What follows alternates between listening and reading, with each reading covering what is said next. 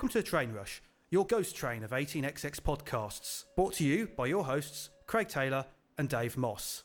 So, apologies for the gap in service. The Ghost Train nomiker is somewhat appropriate because it's not only is it Halloween as we record this, it is also at the moment arguably a zombie podcast. We've had a little bit of a long break, a gap in service, and I just want to deal with the um, the poltergeist in the room and address that. It's entirely on my shoulders. Uh, we had a new child in April, and that was tougher than I expected on the personal time schedule.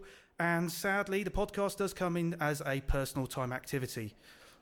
I do want to thank our Patreon backers who have stayed with us during the gap, and those who, who you know have down leveled during the gap, etc. We appreciate your support. What we've done, and we've told you this via Patreon, is we've paused the Patreon when we haven't got an episode, and we'll continue to do that if we ever have any more unforeseen gaps. But we're hoping there won't be any. So thank you for your patience, be you a normal listener who just, you know, listens in, or someone who helps pay for the editing. Really appreciate it. That said, the gap did give us a little bit of time to reflect on stuff in terms of the shape of the podcast.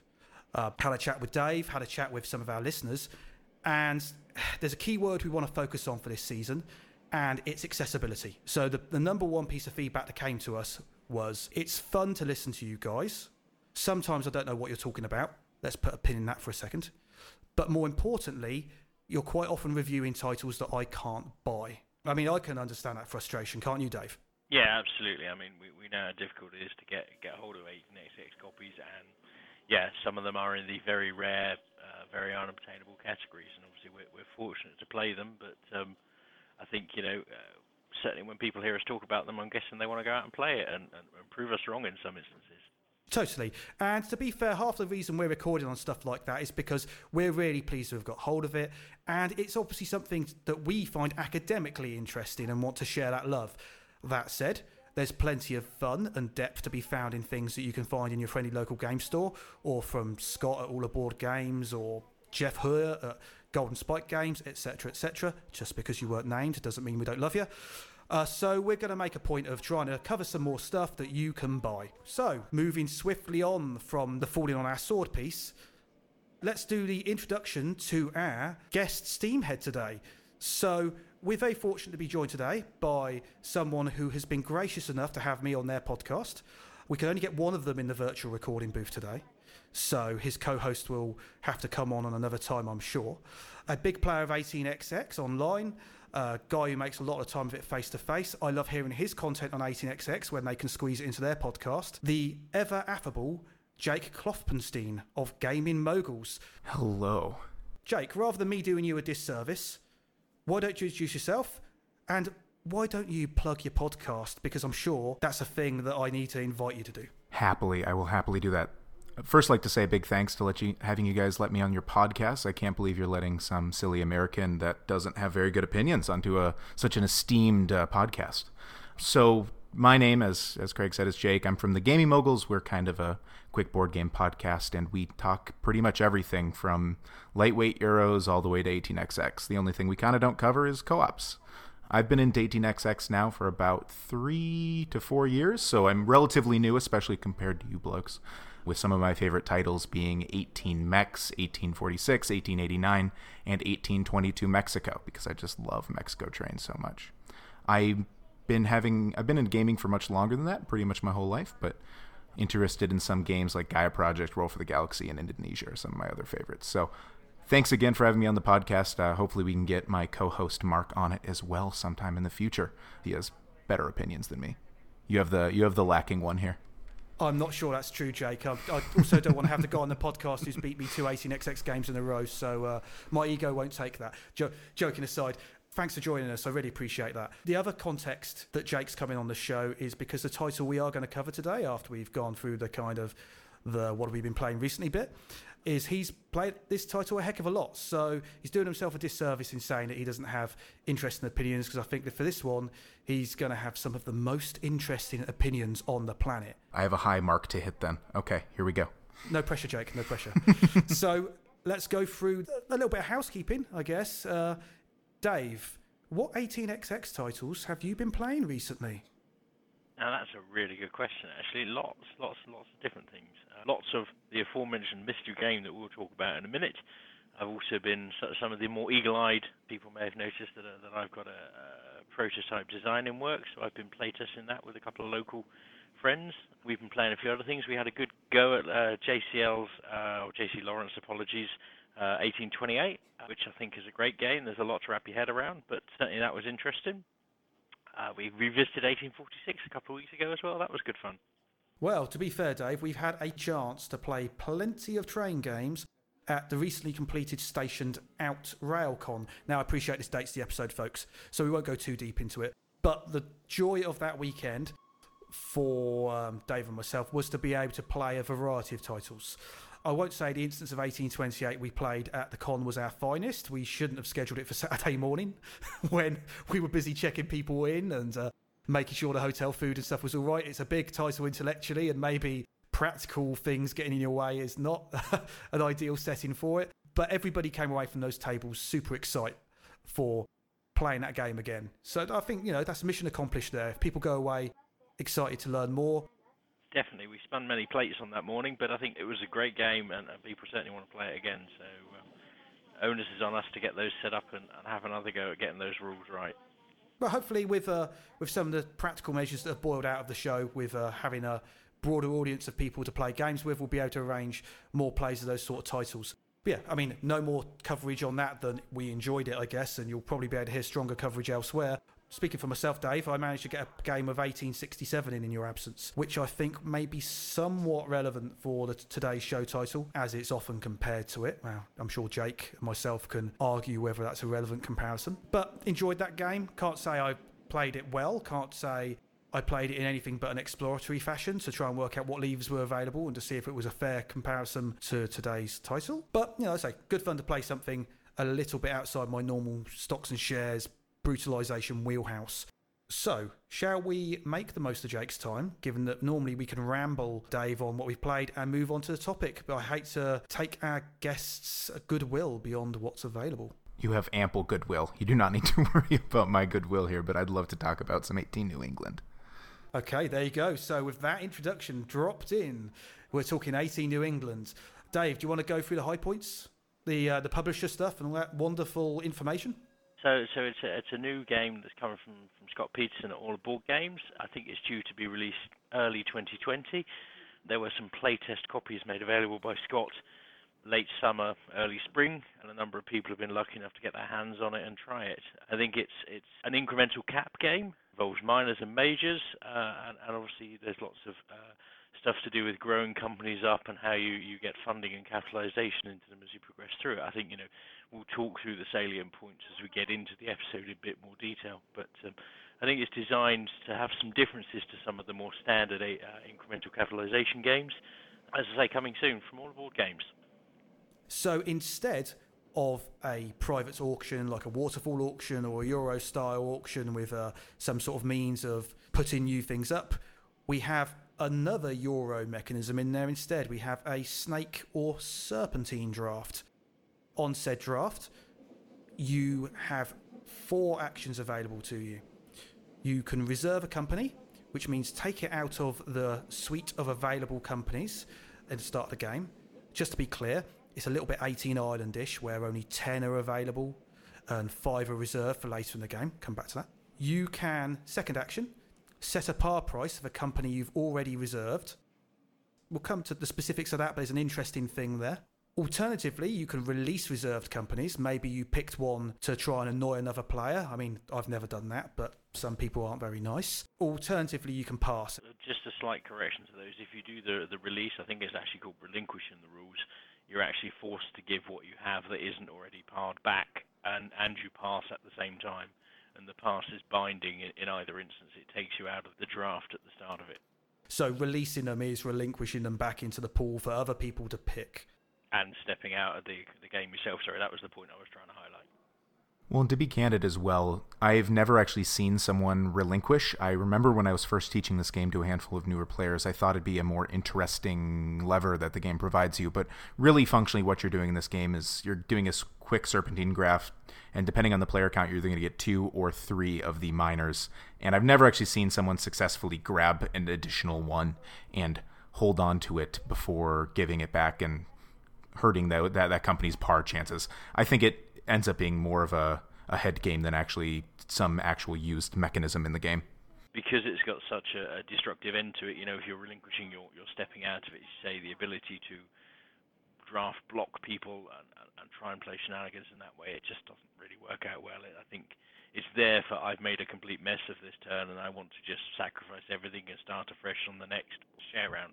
My experience of it has been every time I've experimented with that lever, it's you cut off your nose to spite your face and you end up in a poor position. If you aren't picking something to progress your agenda during that draft, be it a pass spot you want or a company that synergizes with what you've already picked, you're probably failing and that's why I think, kind of going back to a point you were touching earlier and comparing it to other games, I actually think it's more similar to 1846 in the um, the opening private draft. At that point, you know, you know, you're looking for synergies with things you've got. As you say, you're looking to build a strategy through what you draft at that point. I agree. That's a similarity. Weirdly, when I'm doing the draft, it doesn't put me in quite the same mindset. It feels like a very basic draft. I mean, maybe Jake I'm underselling it there. What no, no, I, I, completely agree. It's it's functionally you're choosing your starting hand, and it's nothing that's really interactive at that point in time. You might take a company that somebody wanted, if let's say they're going to do. We'll talk about them specifically in just a moment. But if you were to take one that par really well or match really well with someone else's private, you can block that. But functionally, I don't quite think the beginning opening part of the draft is really a strong, at least for experienced players, portion of the game. It's just really a way to figure out everyone's starting position and play the game from that point on. But exactly as Dave said, it's all about synergies and picking two good minor companies that may work synergistically. I mean, I guess if I was comparing this to 1867, where you can start the companies anywhere, and bear in mind this is done in a stock round as opposed to partner setup, and you have an auction for it, it's way more direct than that. So it's just it's quick and it whips around, and I guess that's an advantage for a newer player in that they're not there waiting for procedure after procedure to happen. In principle, this should happen reasonably quickly because of the lack of interference. I think the other thing it kind of, I don't want to say fixes for 1867, but it certainly adjusts from 1867, is in 1867, we found that people only put things up for auction at a price they knew nobody else could win. So you had all the rules for an auction, but you didn't have all the drama around brinksmanship and all those things in practical terms because people just went, okay, it's got an auction, but these plum spots are so good, I don't want to risk it. So it had all the baggage of an auction without the good stuff. Whereas with this, it's kind of like, going, well, you know what? Let's not have auctions. Let's just you, you get it. It's just it's a position of tables of seating position, but if you want it, you grab it. Agreed. And, and I think the snake draft does make a slightly interesting element choice, choice, particularly on either end of it, because where you've got those actions of choices, am I, am I drafting something or am I potentially parring it, particularly at the front or the back end of it where you have those back-to-back turns, you know, you can take something and par it or you take two things. That's probably a nice precursor and, in, into the sort of par price challenge of the game. Let's talk par prices. So, just quickly, it's a 1D stock market. You can imagine what that looks like. And it's quite long. And we don't track the minor company's value, we just note their par. Dave, you're keen on that. Why don't you talk about the pars? So basically, you've got a, a series of fixed values ranging between uh, 50 and I think 90 in yellow phase. Um, 70, but yes. 70. I'm glad one of us has been paying attention. Um, and, and and then you go up to 100 in the green phase, uh, and basically you're choosing one of those values, paying double to get the president, or in effect the company, but it's the equivalent of the president's share, and that is then fixed obviously as a minor, you've only got the, the single entity, there are no other shares to be sold at that, but that price is totally locked for the rest of the game. And so with your starting capital, as I think we were saying earlier on, generally you've got the opportunity to get two, but obviously can you get the par price you want as well? We'll come into why the par prices matter, right? Because right now there's just a value, it's arbitrary, it's how much money you trouser into the company's coffers. It does matter, but I think we'll talk, when it comes to converting, it'll become clear why those matter they are definitely a thing you uh, want to be mindful of in the opening draft. These 1880 style limited par slots. Going back to a point you said, Dave, about being at the end of the draft being interesting. I found you either want to be first in the draft or last in the draft. Having the power to do two things on the bounce seemed to matter more. So I, I often felt in a poor position if I was in second spot in the draft. I get second choice, so I'm not going to get what I consider the most plum company.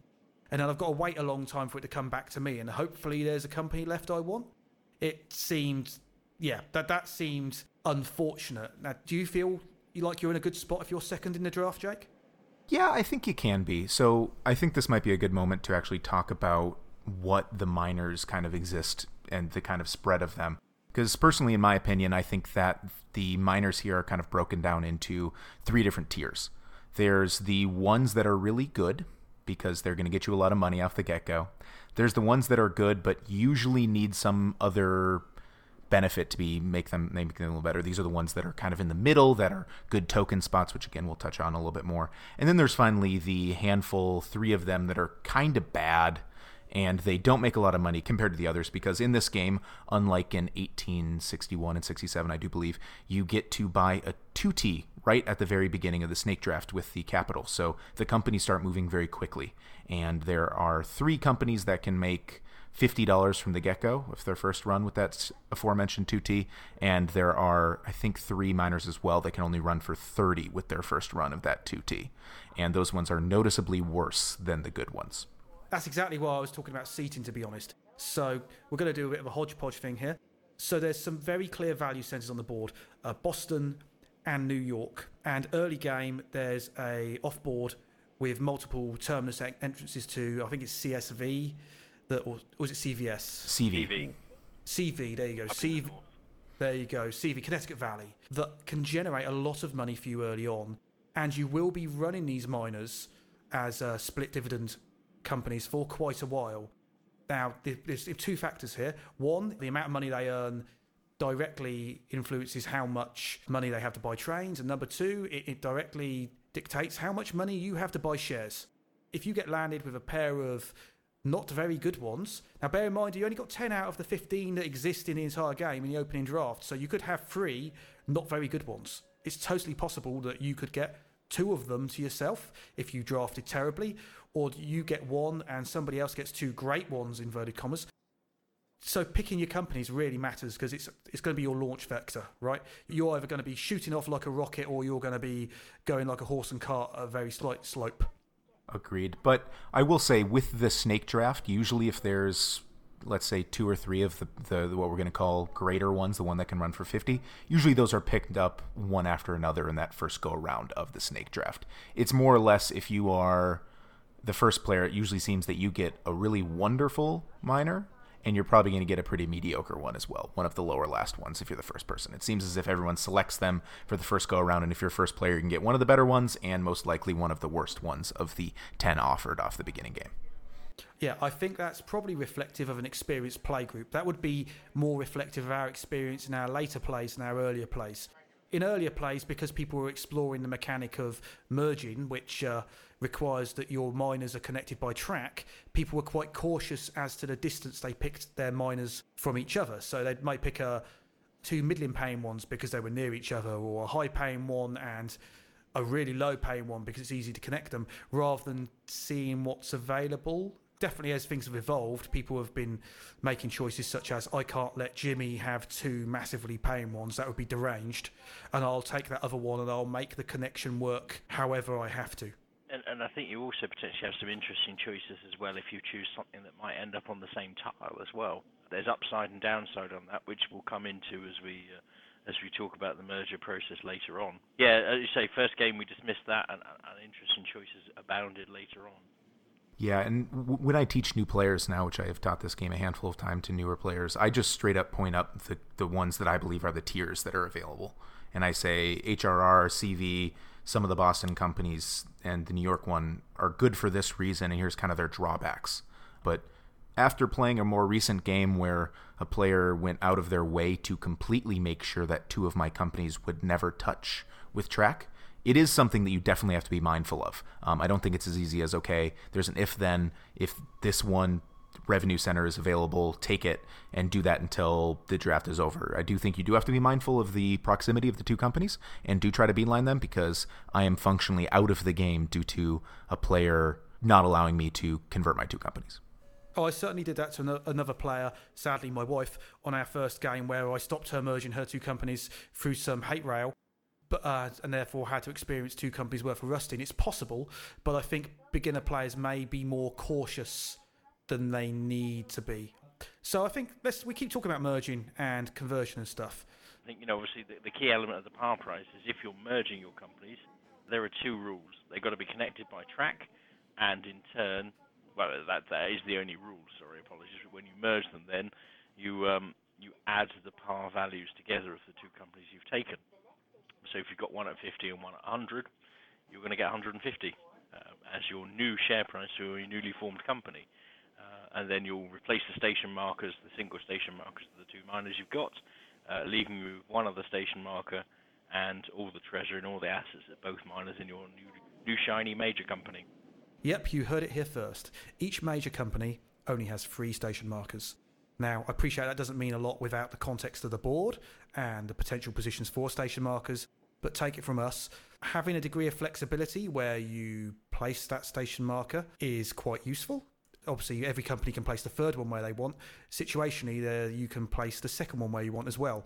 They're key, and we'll come to why later in terms of the routing and the value centres on this. But unlike other games, you're not dripping in station markers to make routes, defend routes. You've got three, they all count. Absolutely, which is why it's so important. Again, looping back to minor selection, some of the higher valued tokens spots or the minors that start making a lot more money, they're not the minors that actually exist in a good spot for an endgame run. Endgame runs in this game are absolutely crazy, and we'll circle back to it. But you're running for thousand dollars if you shove two eight Ts together. Again, we'll talk about it later. But having the tokens in the right spot with either conversion where you grow it up or merging two of them together is incredibly important in this game. With that, do you mind if I cover how converting actually happens versus merging here?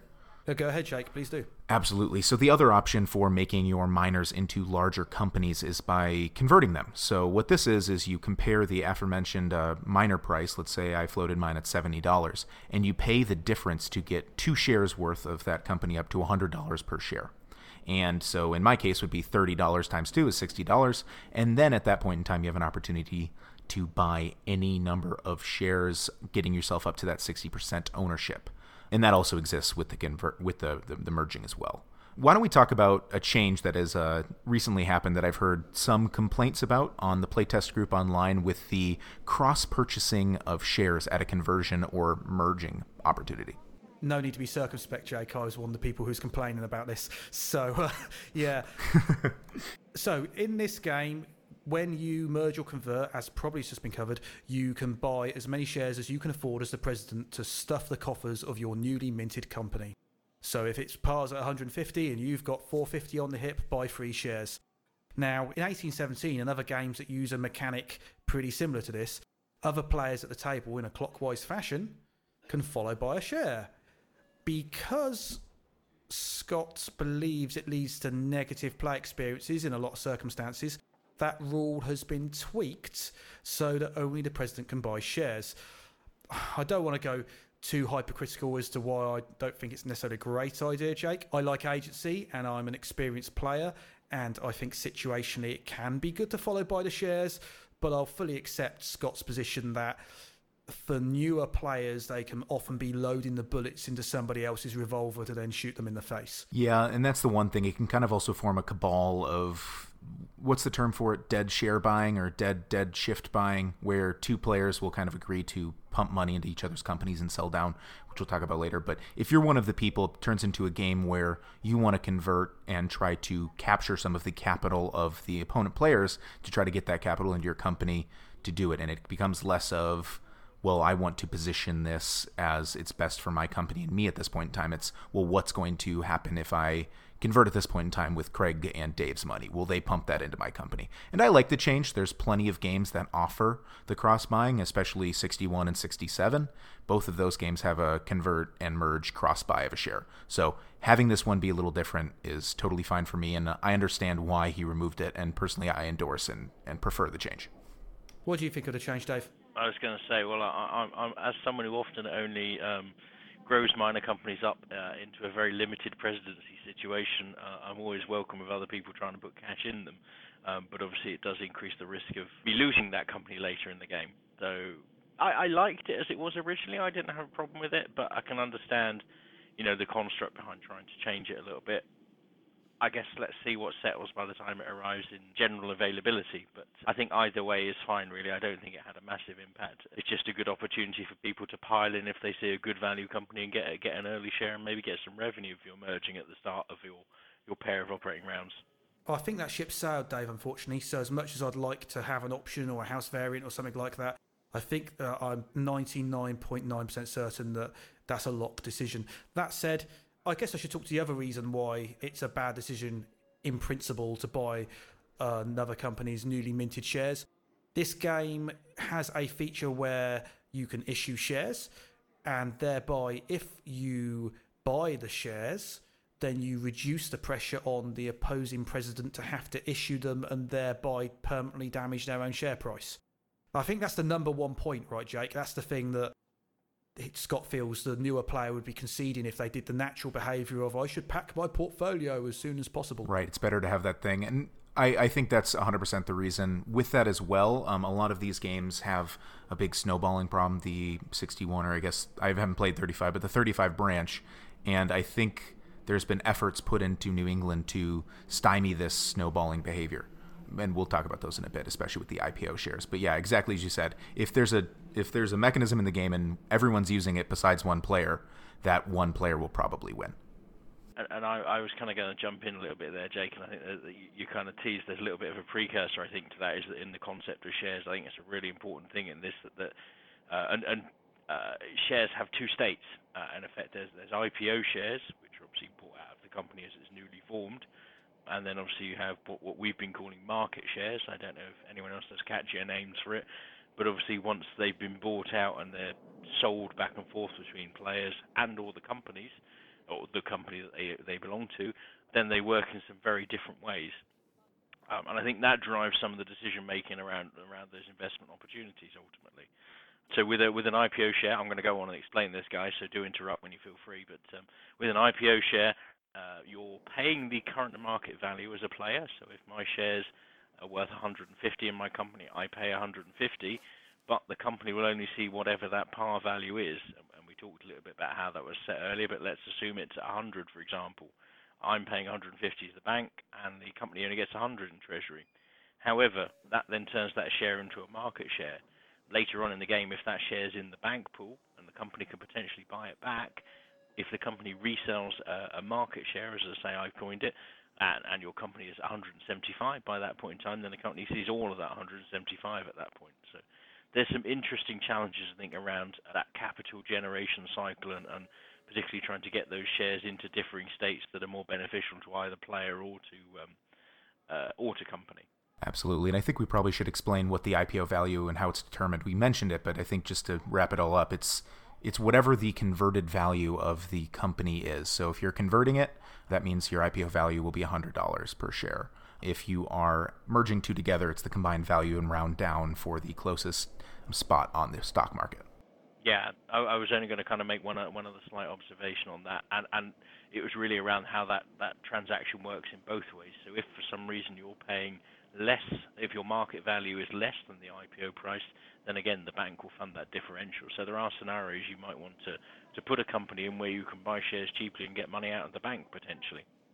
No, yep, absolutely. I agree. That's been something I've been experimenting with in my last few plays about making the shares cheaper for me. Of course, you're writing off the initial money you invested, well, value you invested into the par prices in the first place. But if that actually lets you own a greater proportion of your company sooner, putting you in a better position in the paper race, that's probably a sacrifice worth making. Is, has that been your experience, Jake? Yeah, it's absolutely been my experience. So something you can do. There's two merger round opportunities following both sets of ORs, both ORs in the in the set. So if in after OR one in the set you merge and convert your company and you're at a high value price, um, you could issue or withhold, or if you're going to be trainless or some situation, you can control the price of the company so that later you can pump more capital into your company by being able to afford it.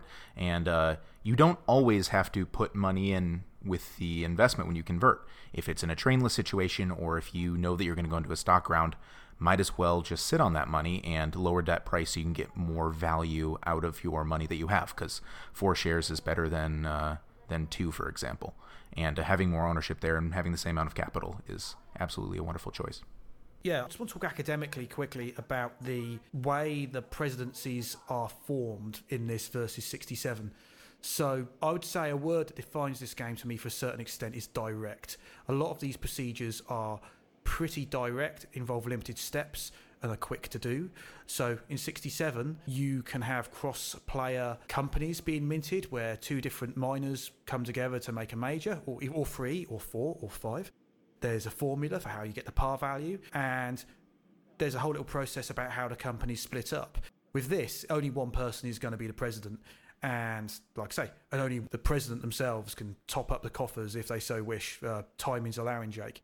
So all these processes are quite quick. So although there's some complex concepts in here around flipping shares from market state to IPO, bank subsidizing shares you buy, actually the, the process you're doing that to enable these thought patterns, they're like one paragraph processes. They're not too painful. Agreed. However, I will say I have heard some people complaining, and at our local MogulsCon, um, which we had here, there were some players who were making a pretty good case to Scott that there should be two different players around the table, allowing them to merge their two companies together. So it'll be interesting to see if he finds that to be a good idea or not. But yeah, exactly your point. It rings true. Of there is not a lot of procedure to each step of the converting. I mean, we'll come back to our thoughts on directness and the trade off at the end, I guess. I don't want to foreshadow my own conclusions too much, but what I will say is it's not necessarily a costless decision making everything simple. So, next step, let's talk more about the shares because, as you probably know, I consider 18xx games to be stocks and shares games where assessing the value of the board is done by means of trains and routes. So, shares pay where they sit, as they do in all other incremental cap games. Well, say all, that's a bit strong. Most other incremental cap games. They we talked about the market subsidy and how that piece has already been covered. The thing companies can do, and we implied this, is they can issue shares. Uh, if you issue shares, you do that after the train purchasing step. So there's a degree of planning required there. You can't use it as a get yourself out of jail free if you get caught by the train rush the game mechanic, not the podcast. Uh, however, you can also redeem shares. That can be done at any time. So you could redeem if you've got spare money. You could redeem shares at the start of your turn to benefit from the dividend. However, never the twain shall meet. You can't issue and redeem on the same operating round. Uh, there's some interesting implications to the issuing piece where if you were, say, at the back of the operating order, last to make decisions, and you saw everybody else's coffers were a bit skinny and they were taking a slow build approach and you figured oh, I want to inflict some pain maybe you issue a bucket of shares up to the 50% limit in the bank pool to say hey I'm going to have a ton of money next round guys what's that going to be spent on I presume you've seen some predatory, oh, that's probably a bit of a strong name, some nasty behaviours like that, Jake, in your expert group. Yeah, I mean, calling them experts is correct because I've yet to win with this group. But yeah, we see that a lot where this game is really about capital management and everything along those lines. And with the issuing, it's the one thing that devalues the company aside from withholding. And it's kind of the only way that companies get worse in this game, um, aside from the aforementioned not running. So it's very important to watch how that goes and where it's going to go. I think the other thing that devalues is president sales as well. But yes, it doesn't it doesn't feel like one of those games where it would ever really behoove you to significantly sell down. No, no, no. Agreed. cool. Um, so just moving on beyond shares, should probably just make some basic statements about the game. Small companies can only lay or upgrade one tile per turn. Large companies can lay two yellow tiles or upgrade one tile. We talked about the station markers and we talked about how you have those. So there's no point covering that again after you've run your trains, this is a game where you jump either once or twice based on your performance, the index being the current value of your share. You can do full or half payments, which means that whatever you pay is compared to your current market value. And if you were doing superb, versus your stock value, there's, you could double jump on a half payment. I mean, you're probably out of the game if you're in that situation anyway, to be quite honest.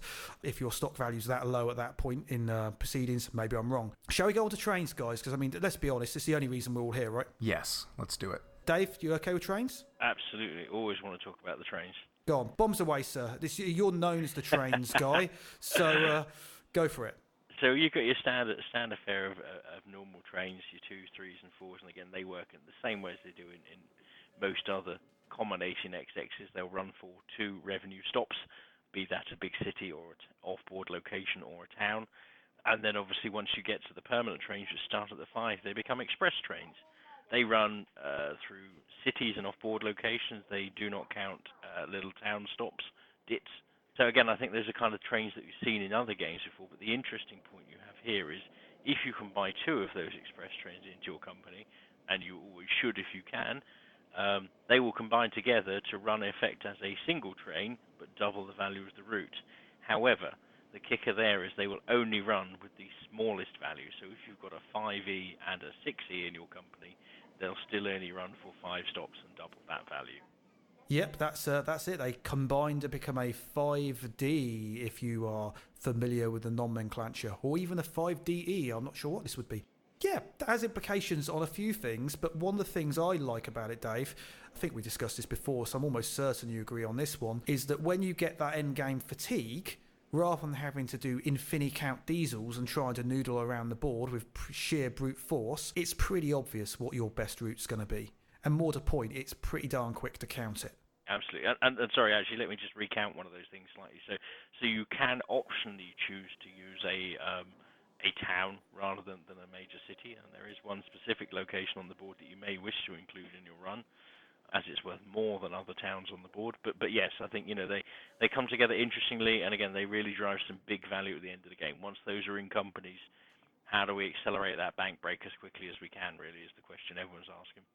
Well, I've shared my thoughts on these type of trains before, specifically on the 1834 episode where there's a strange train that only goes to two major cities and doubles. And I like them in principle for newer players, and I think I like them generally for keeping play snappy. I disliked them in 1834 because the concept was taken so far as the point of there's only like two or three valid places to run these trains, and they're always going to run that way that's pretty dull. I think we can probably talk about whether that applies here in the conclusions and stuff. I don't think they're at all without cost when it comes to strategic depth, but maybe Jake can inform me how I'm wrong. No, I, I, I can understand that, but with the map here in 18 New England, which I know we're going to cover later, it can get a little clogged, and the tokens points make it so you can get cut off. And I don't think it really hit a game where you could have two viable 8E runs. So making sure that you have one wonderful route and making sure through all costs that you can make that route from every action that you're doing from the start of the game till the end and pivoting around other people's tokens is very important in the game. The key these key value centers there's there's a if you can get two at least two of those in your end game run that you're doubling then I think you're in a really strong position. If you could could get all three that's going to be a pretty strong company and people are going to want shares in that one definitely. Well, the design is internally consistent, right? In so much as there, the terrain, the count of cities, the count of station tokens is all quite limited. So, although as a general rule, there's a compromise made with um, doubler trains kind of making it so it's one route to rule them all, and uh, perhaps it's more interesting if there's a variety of things you can do with your endgame trains rather than it always being the same thing, inverted commas. Like in 18 Mex, it's always going to be Mexico. Uh, City, rather. Um, the whole game's in Mexico. Which, for the record, I love that game. I'm not criticising the game. I'm just saying it's a feature of doubler trains that they create a value centre of gravity. If you're not part of that city, then you're not winning. At least with this, there's no secrets here, right? Once you've played it once, you realise this is the string New York to Boston to Hartford or New Haven. And if you're not doing that, you're out. And I don't think there's any secrets in that. If you aren't packing two trains into your endgame company, come companies, you're out. There's always the old adage in 18xx games where if you look down at your company and you're sitting on $1,200 at endgame, everyone knows around the table that you mismanaged that company. And this game, that that adage absolutely rings true here because really what you're trying to do is get the most value out of your company operating that you can, so you can make sure that you make the most money. And if you're sitting on twelve hundred dollars and you didn't use that in the right way towards the end of the game, then clearly you didn't play it right. Yeah, absolutely. And I think there is also an interesting challenge, you know, kind of going back to that efficiencies of, of bolting those trains together. You know, the worst case scenario is you've got a 5e and an 8E in your company. That means you've overpaid for a train that's, that's inefficient. But I think the timing challenge of trying to get two 5Es in a company is, is a real stretch in most companies. But it's it's one of those interesting things you concentrate on as you're playing through, I think. We saw five double five E's more when we had people doing ostensibly silly things like buying other people's shares. Then then they had the money to go, wham, I'll have the two 5Es, thank you very much, and I'll ride that value to the end of the game. Shall we put a fork in this? We're done. Right. And I think that also can happen. The main way I see two smaller trains is two larger companies that the player has grown up will be able to get both of them. It's I find it relatively rare to see one company strike twice at two permanents. It's more two companies strike once and then they combine. Well, it's not even possible with the sixes, right? The second you buy the six E's, the two train limit comes into effect, and suddenly noodling those trains around in your companies becomes a significantly more taxing challenge. Agreed. Should we have a quick time to talk about the share round, which is probably the least interesting part of the game? Yeah, go on. Shall we let the guests do this, Dave? I'm super unexcited about share round. Go for it, Dave. Happily. So the share round is. Uh, I've actually heard one of the, one of the players that I play with here locally say it's one of his favorite parts about the game because share rounds are so quick. The most interesting things that you can do in the share round is you can buy a share just like you can in every other one. You only buy one share. You can sell any number of shares, but no share value is devalued except for when the president sells their own shares. The other thing that you can do is start a minor. And if you're comparing this game to 61 and 67, where ma- majors can be floated just in the stock round, that cannot happen here. The only way that majors can come into existence is by having a minor either grow up or shove two of them together. Yeah, which makes some game states where it makes no sense to start the end game minors and they just sit there on the table. Or, well, certainly novice players may think that. I've certainly been staring at the table and it's taken a lot of coercing to go, oh, am I going to take the risk to start that company and yada, yada, yada. However, there's an interesting feature with these minors.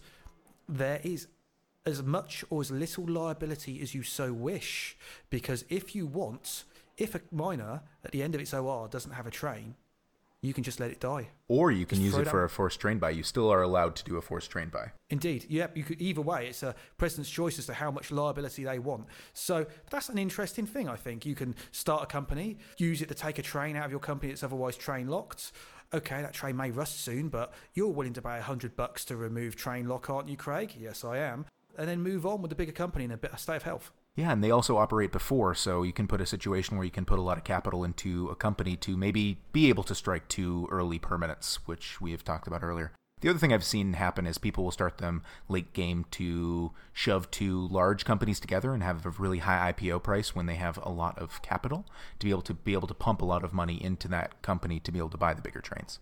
Another thing I've been able to see is a large float to take $200 of the let's say you're in a situation where you have an 8E in a company and you want to get another one, but you're sitting on a 5 train and as Dave mentioned earlier it's really inefficient.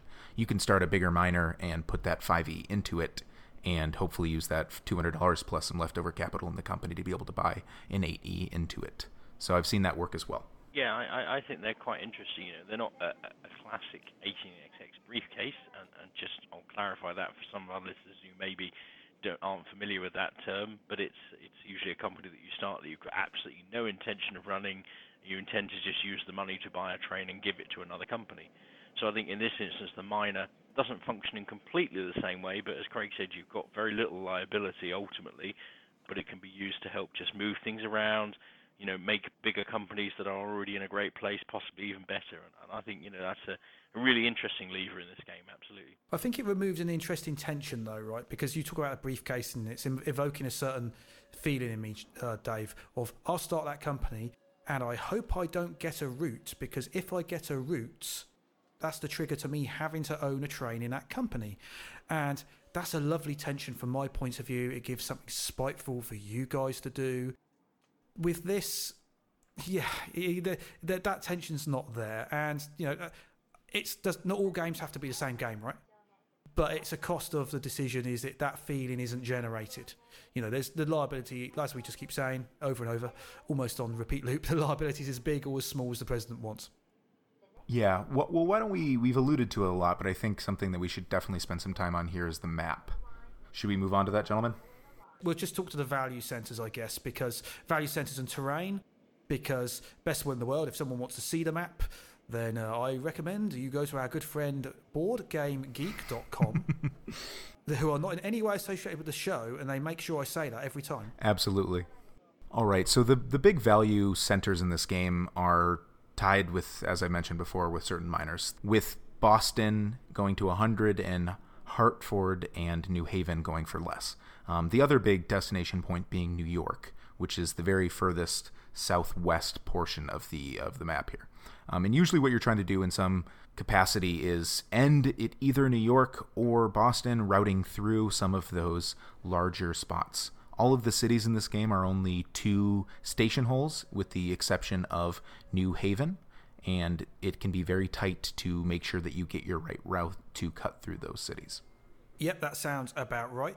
Another thing that I would say is quite notable is the terrain costs are very cheap versus the public corporations' money.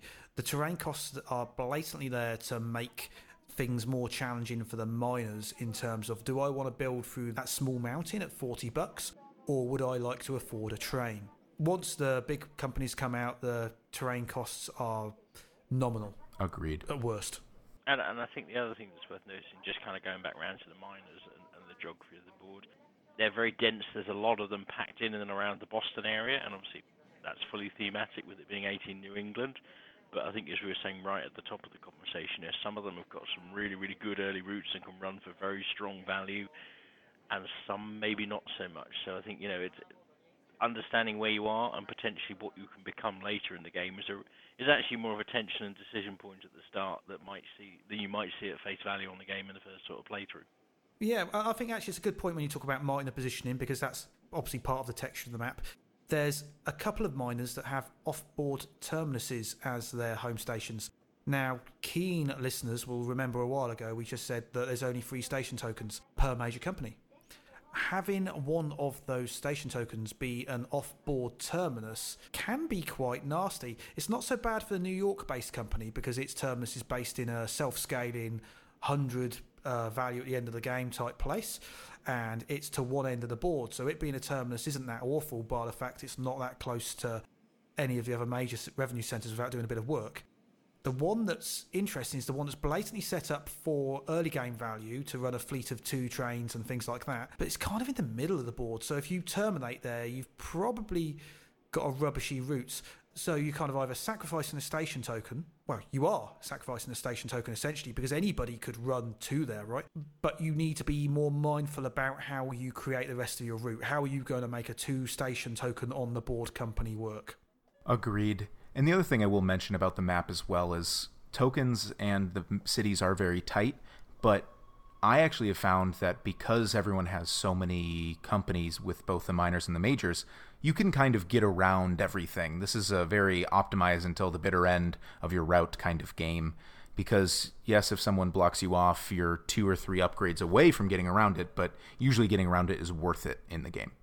Yeah, it's one of those things where it's. I'm not going to say it's opaque. It's subtle. Uh, just a good word someone else used. One of our listeners used.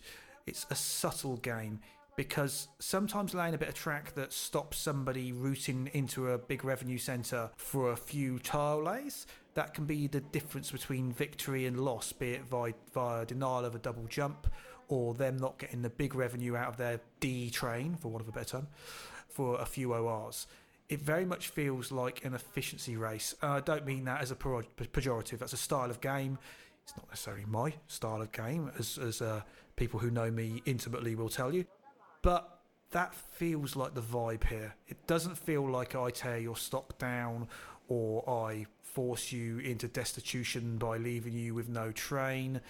Those sort of things feel like fringe scenarios where they're even mechanically possible. Does that ring true with your experiences, guys? Sure. Yeah. No, I was going to say, yeah, agreed. I think it's um, one of those things, isn't it, that you should say. Uh, it reminds me again. I, I've referenced it a couple of times. I think 1846. You can always root round a problem in that in a few turns.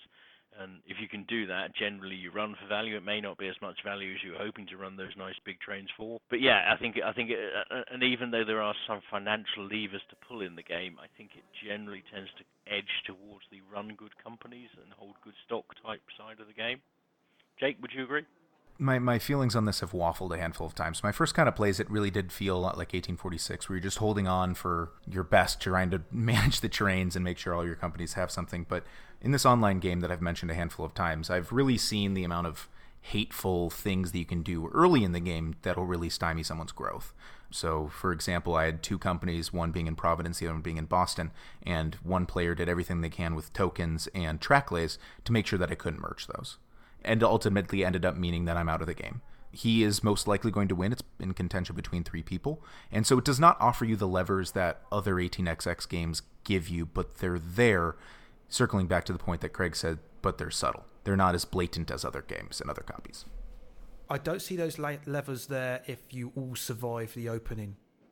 That, that, that's possibly a bit harsh, but I've experienced that same thing you did, Jake, where you can take someone out of contention, uh, potentially to your own advantage. And it's probably it's actually one of the interesting tensions where if I convert early, then I have the freedom to place a nasty station token, but I may be running for less of my company's net earnings because you know obviously I'm getting 50% by default when they're minors. When I merge maybe I can only afford 40% of the company but I can place a nasty station token somewhere. And that can be the difference between killing someone or not but if you survive that early phase, I don't see where the tools are in the toolbox to affect somebody else's vector.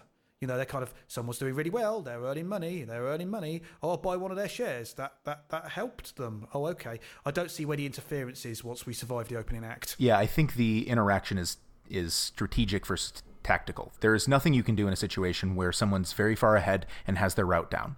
You might be able to lay some tokens later with some later converted companies and block them off, but as we've mentioned, you can get around mostly everything in this game. So, okay, they didn't pick up a 50 city, they picked up a 40 city. But that happened in the very beginning of the game with selection. You always have to be thinking about your route at the end of the game and how you can be able to accomplish that. It's not along the lines of, okay, I'm going to open up my eyes at this stock round and it looks like Dave's ahead. I'm going to buy a share and sell it just to be a dick to Dave. That does not exist in this game. Although you you should always do that. That should be in, in most 18xx manuals. You know, buy Dave stock, sell it. But I think you know, go, going back to that opacity point, I think you know, uh, it's one of those things where, and, and it's true of most 18xx's that you know, the more experienced, the stronger players generally tend to win out and do better. I think in this, some of that doesn't become obvious uh, uh, until you've played it a couple of times. So I think that is actually a plus point in my eyes. I think the fact that the game wants you to make play it multiple times to see where the good things to do and how they all work are. Not that I think there's any dominant strategy around that at all in any way, but it just helps educate the players at the table and they, they get the benefit of repeated plays. All right, guys, get the wiffle bats out because I'm about to say something I think you may vigorously disagree with, but please avoid the face. I need it for podcasting. So, yeah, I don't see that. I see what Jake's saying is about, for me, front loading. Like you said, you know, you make you pick the companies, you put your stall out, and actually they'd already defined good routes early on in the opening draft. For me, most of the decisions in this, once you've made them, the execution decisions are pretty I don't say trivial, that's not fair, but they're unambiguous. You know, I've got these two companies over the next blah rounds. I probably want to get my base revenue and then I want to be working like Fury to connect my two companies. That doesn't seem to be a whole heap of decision making there. The or ambiguity in the decision we're talking there. When you're talking when to convert and when to not, I, I, think I alluded to some interesting decision points there about when do I need to deploy that station token, or can I afford to buy enough of this to make it worthwhile? I don't want to be worse off. But it's almost an internal decision. It's like, okay, I think I can see a little bit of tension there, but it's not multi dimensional inputs coming at me from all angles like 1817 or even you know, even dare I say 1830 and then the end games is I have to pack two trains into this company and my route must encompass two of three Boston, New York, and one of the middle ones. And if it can encompass three of three, then I'm in a position to win it, you know, or at least a candidate for winning it.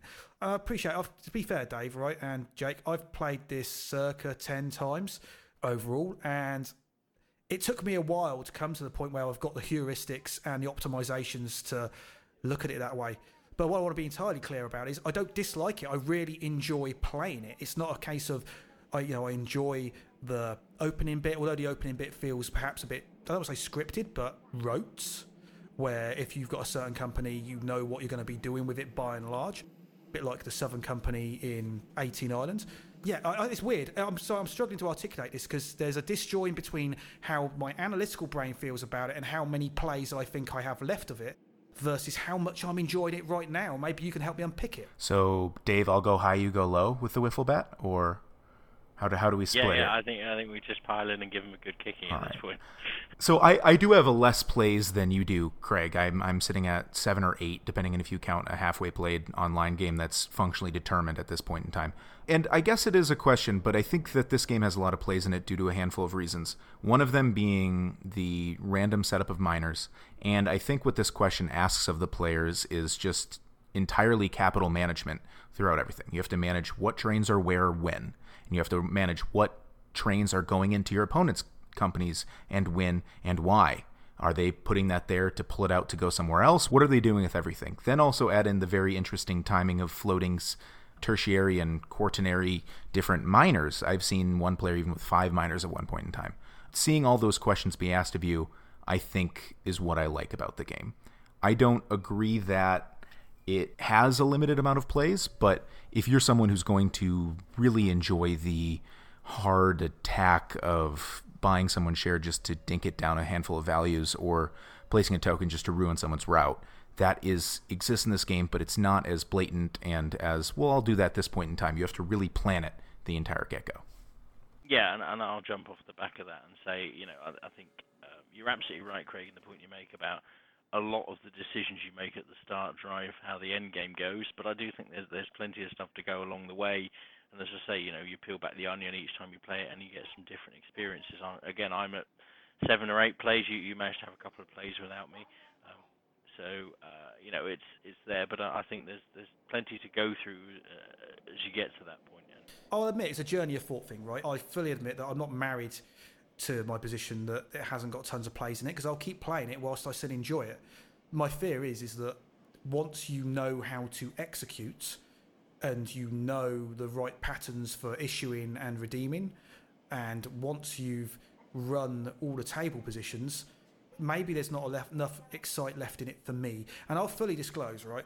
I normally abhor this style of 18xx. Abhor's maybe a bit strong. I actually like all 18xx, but this isn't higher up my preference scale, right? So the fact that I am actually really enjoying this one is a testament to the fact I think it's a really good example of what it is. You know, it's, it's and that's not to say I think it's uh, polluting itself and providing exciting things for me to do that are to my taste. No, this is not pandering to me in any way, shape, or form. Yet some of the directness of it, it just flows really well. And that sound, that sounds really like vaporous. But it all once you've got the share flipping thing internalized, which is probably the most technically complex thing you're going to have to teach in terms of people going, "Huh, I don't get it." It just goes really smoothly, and you can you can whip it out pretty quick. All right, it's not in our experience, it's not a four-hour game. I could see how a quicker group it could be, but it's eminently a five-hour game, and I've got time for those in my life. Well, that's interesting because with my group, I've actually never played a game that's been longer than three and a half hours. So I think there's also one other point I kind of want to loop back round on as such, and, and we, we kind of touched on it, is around the opacity in the game a little bit. I think, you know, uh, and there's uh, the fact that there are only eight major companies in the game, and you have a decision point. Am I going to grow two minors into one major, or am I going to go convert on a one-to-one basis? And maybe you're converting, you know, and, and that brings with it some capital challenges potentially, but you're converting to restrict the ability of other players to, to merge as such. And I think that is an interesting challenge, and again, that's something that I think is variable to every play. How how is the table state going to be? You've got to make a lot of decisions as you go through on that one. Don't know, Jake. Have you had any thoughts around that? Yeah, to answer your question, Dave, I, I think it does, but I also think it asks a question of how many can you really handle? How many things can you bite off before you can actually chew and get them all down? I haven't seen a point where they have. We've always ran out of the majors, but I've never seen a point where somebody would have really been interested in merging two different companies together towards endgame and wasn't able to. I did find when we were first playing this game, we carried a lot of pretext in with 1861 slash 67, and we did a lot of conversions versus um, merging, and we found that that did limit that eight more. So if there's a game where a lot of people are insistent upon converting versus merging, maybe that will happen. But I definitely think it's plays to the fact of how much can you actually handle when you chew off this many mouths to feed. Yep, makes sense. I'll say now. It's been a theoretical consideration in our games, but by and large, we've never really seen anybody left carrying the baby of a single company. I could see it being a situation where you've got a lot of value in that company. It's a four train, it's got money, and oh no, there's no company for it to go into. Uh, it needed a bit more capital to get a permanent train. Now you're stuffed.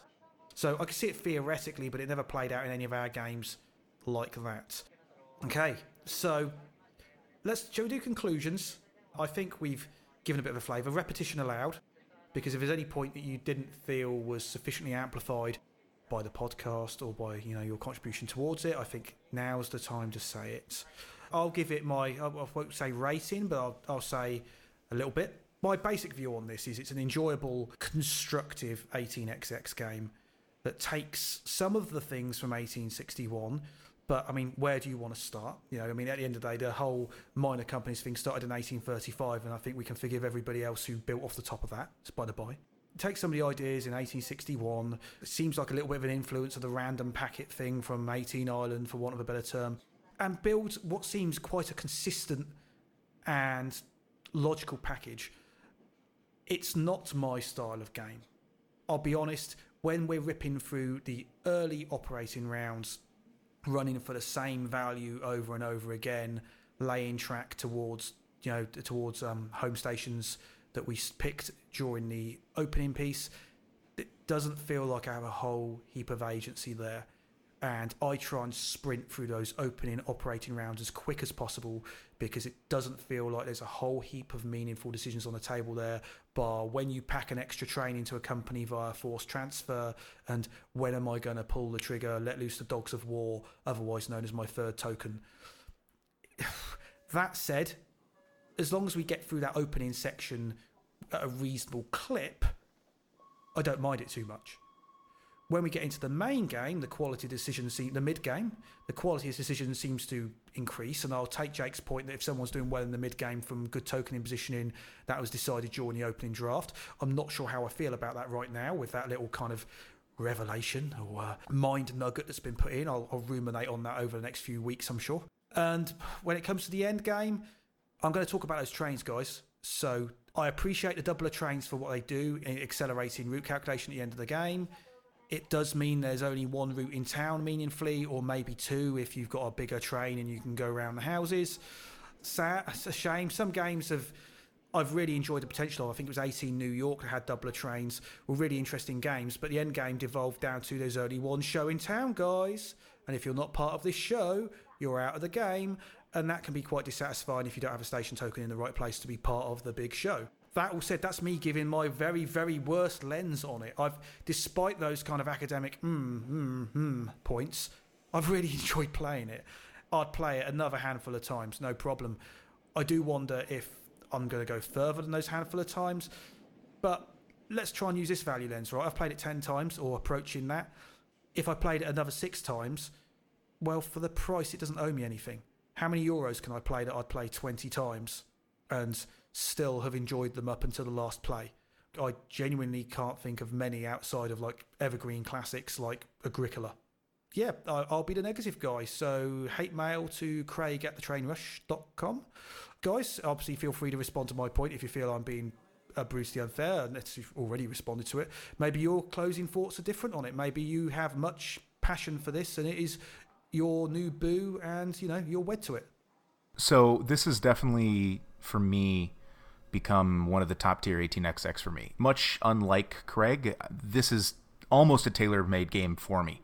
I don't usually like waterfalls. I don't like paying attention to them. I don't like the gamesmanship and brinksmanship in them. So I usually am just trying to get done with that so I can move on to the part of the game that I enjoy. I will start with what I find the weakest in this game, which I think is what Craig hit at the opening draft. Um, I think it had some poise, and when I first read it, I thought it'd have this fun, almost interesting take on how the companies are going to be. But it's functionally you're choosing your company and you are choosing a par spot where some of them are slightly better than others, but it takes a few plays to understand it. But it's it's it's nothing crazy. I, I, I actually wish there was a little bit more fluctuation between all the par spots that are available. But then moving to the things I really like. I really enjoy the distribution of the different minors in each game. Um, the fact that some of them can be open in green with different par spots and which 10 are going to be out from the beginning is really fun for me to assess the board state and figure out how it's going to be. I enjoy the track laying in this game. I enjoy the routing because there are two paths that can get really valuable. Either heading up north through the kind of CV area and down into New York can be very wealthy, or going through the center token populated part of the board that I really like. The other thing I really like about this game, and it's probably the main thing I enjoy about it, is just the managing of capital. There's a trade off in improving your runs now versus maybe holding on and trying to cut off Dave's run that he's absolutely destroying us with. And the other thing that's really fun with the capital management is the issuance and making sure that you're operating in the right turn order. Because if you're operating very first and you're six or eight spots ahead of everybody else, maybe you should have issued because you have no visibility towards what other people are doing, and you really need to be able to put two different trains in.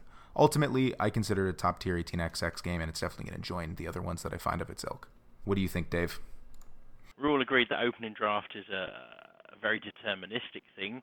I think that's partly because sort of 75% of those minors come out. I don't know if that's something that may be looked at. I, I like it. I like the puzzle, but as you say, it really sets sets things up very well. And as you say, you're already thinking endgame state.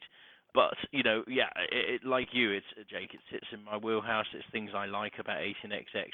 I think all of those capital levers that you were talking about, you know, how how am I getting money in and out of my company? What, where am I in that mix of turn order and stuff? They're all really interesting, and I think you know, from from my point of view, and, and I think I'm slightly less plays than Craig in. You know, I think I'm still playing very suboptimally, um, and I really want to explore it more to see, you know, to see how better I can get with some of those things there's definitely plenty of game, plenty of mileage, and plenty of interesting things there, really. I'm going to throw out one question to both of you at the end. It's the question I think we always ask on just about uh, every recording we do. What do we think about as a game for teaching new players? Brand new green players, I wouldn't use it for teaching because I think there's too much room for confusion with those flipping shares and the direction of subsidies, be they player to the bank subsidies or bank to the company subsidies. I think if it wasn't for those shares, I would say it's ideal in the sense that it's constructive. There's very little player player interference that you don't understand from being able to see what a token does and seeing people buy the train you want. Having taught it at Stationed Out, having seen it play out at Stationed Out with reasonably experienced players all of whom were bemoaning the flipping shares on their first play. And I'm using flipping as in to turn over as opposed to flipping the not crude curse word that a Brit might use instead of the other F word. So uh, I've seen experienced players bemoan that. So I would hate to stick that in front of someone who is completely green to the genre. That said, maybe we try it with someone and see if it works, Dave. I'm not completely hostile to it. I just think actually. Also, there's the whole teacher passion thing, right? I am not passionate about the levers this game has, so I probably wouldn't use it for teaching. I'd use something that's more in my wheelhouse with the violence of an up, down, left, right stock market. But you know, that's again preference thing, right? I think I think you could use it as a teaching game, but be aware you are going to be answering a lot of questions about those flipping shares. So you normally call them those flipping shares in games anyway, but yes, as you say, you're using more of a British colloquialism there. Um, I think I think you know it's an interesting point. I think my counter to that would be, you know, there are plenty of other those games that are recommended as teaching, um, like 1846, where they do teach some things that aren't prevalent in others. But I do understand that uh, share state thing. It's a it's a really important part of the game, and it's yeah, it can be very difficult to wrap your head around when you're learning a bunch of other stuff. Jake, I'll, I'll let you respond. Yeah, Sorry. no, I, I, I have actually used 1861 and 67 to fully teach a brand new player to the genre, and that went actually swimmingly well. I've taught a lot of people. I actually learned 18xx at a convention and then brought a couple of copies home to teach with people. And so I have a lot of experience teaching newbies. And it, I, I, think this one would be okay, but I, I haven't considered how hard it would be to explain the IPO shares. I think that this might be a little too in the weeds, but if there was a better way to explain IPO values besides just a marker on the board that's smaller than all the other ones, uh, maybe with an IPO chart somewhere or something along those lines, just where the players know that that's never moving, and for the value of each, maybe it'd be okay, but you're probably right on it being hard. I do enjoy that I won't have to explain a waterfall auction in this game because it seems like every single time I teach 89 or Chesapeake, then I say, okay, so that's how you play 18xx. Now, do you want to learn how a weird waterfall auction works? And it all ultimately falls on deaf ears. So not having to do that is actually a bonus for, for me for teaching this game. Yeah, that comes under the directness bucket I think we spoke to earlier. Yeah, but it doesn't have any of the indirect stuff like um, waterfall auctions. I agree with your point about there being a trade off, right? The procedural stuff is less than 1861, 1867, like we mentioned earlier. You know, it's actually easier to merge, it's easier to convert. There's no consideration of what other players are going to do there, bar blocking your connection. And maybe I'm overboiling the flipping shares thing. It's just that experience is quite visceral and raw right now of a table of experienced 18xx players going, oh, these shares, this, oh, I can't track it.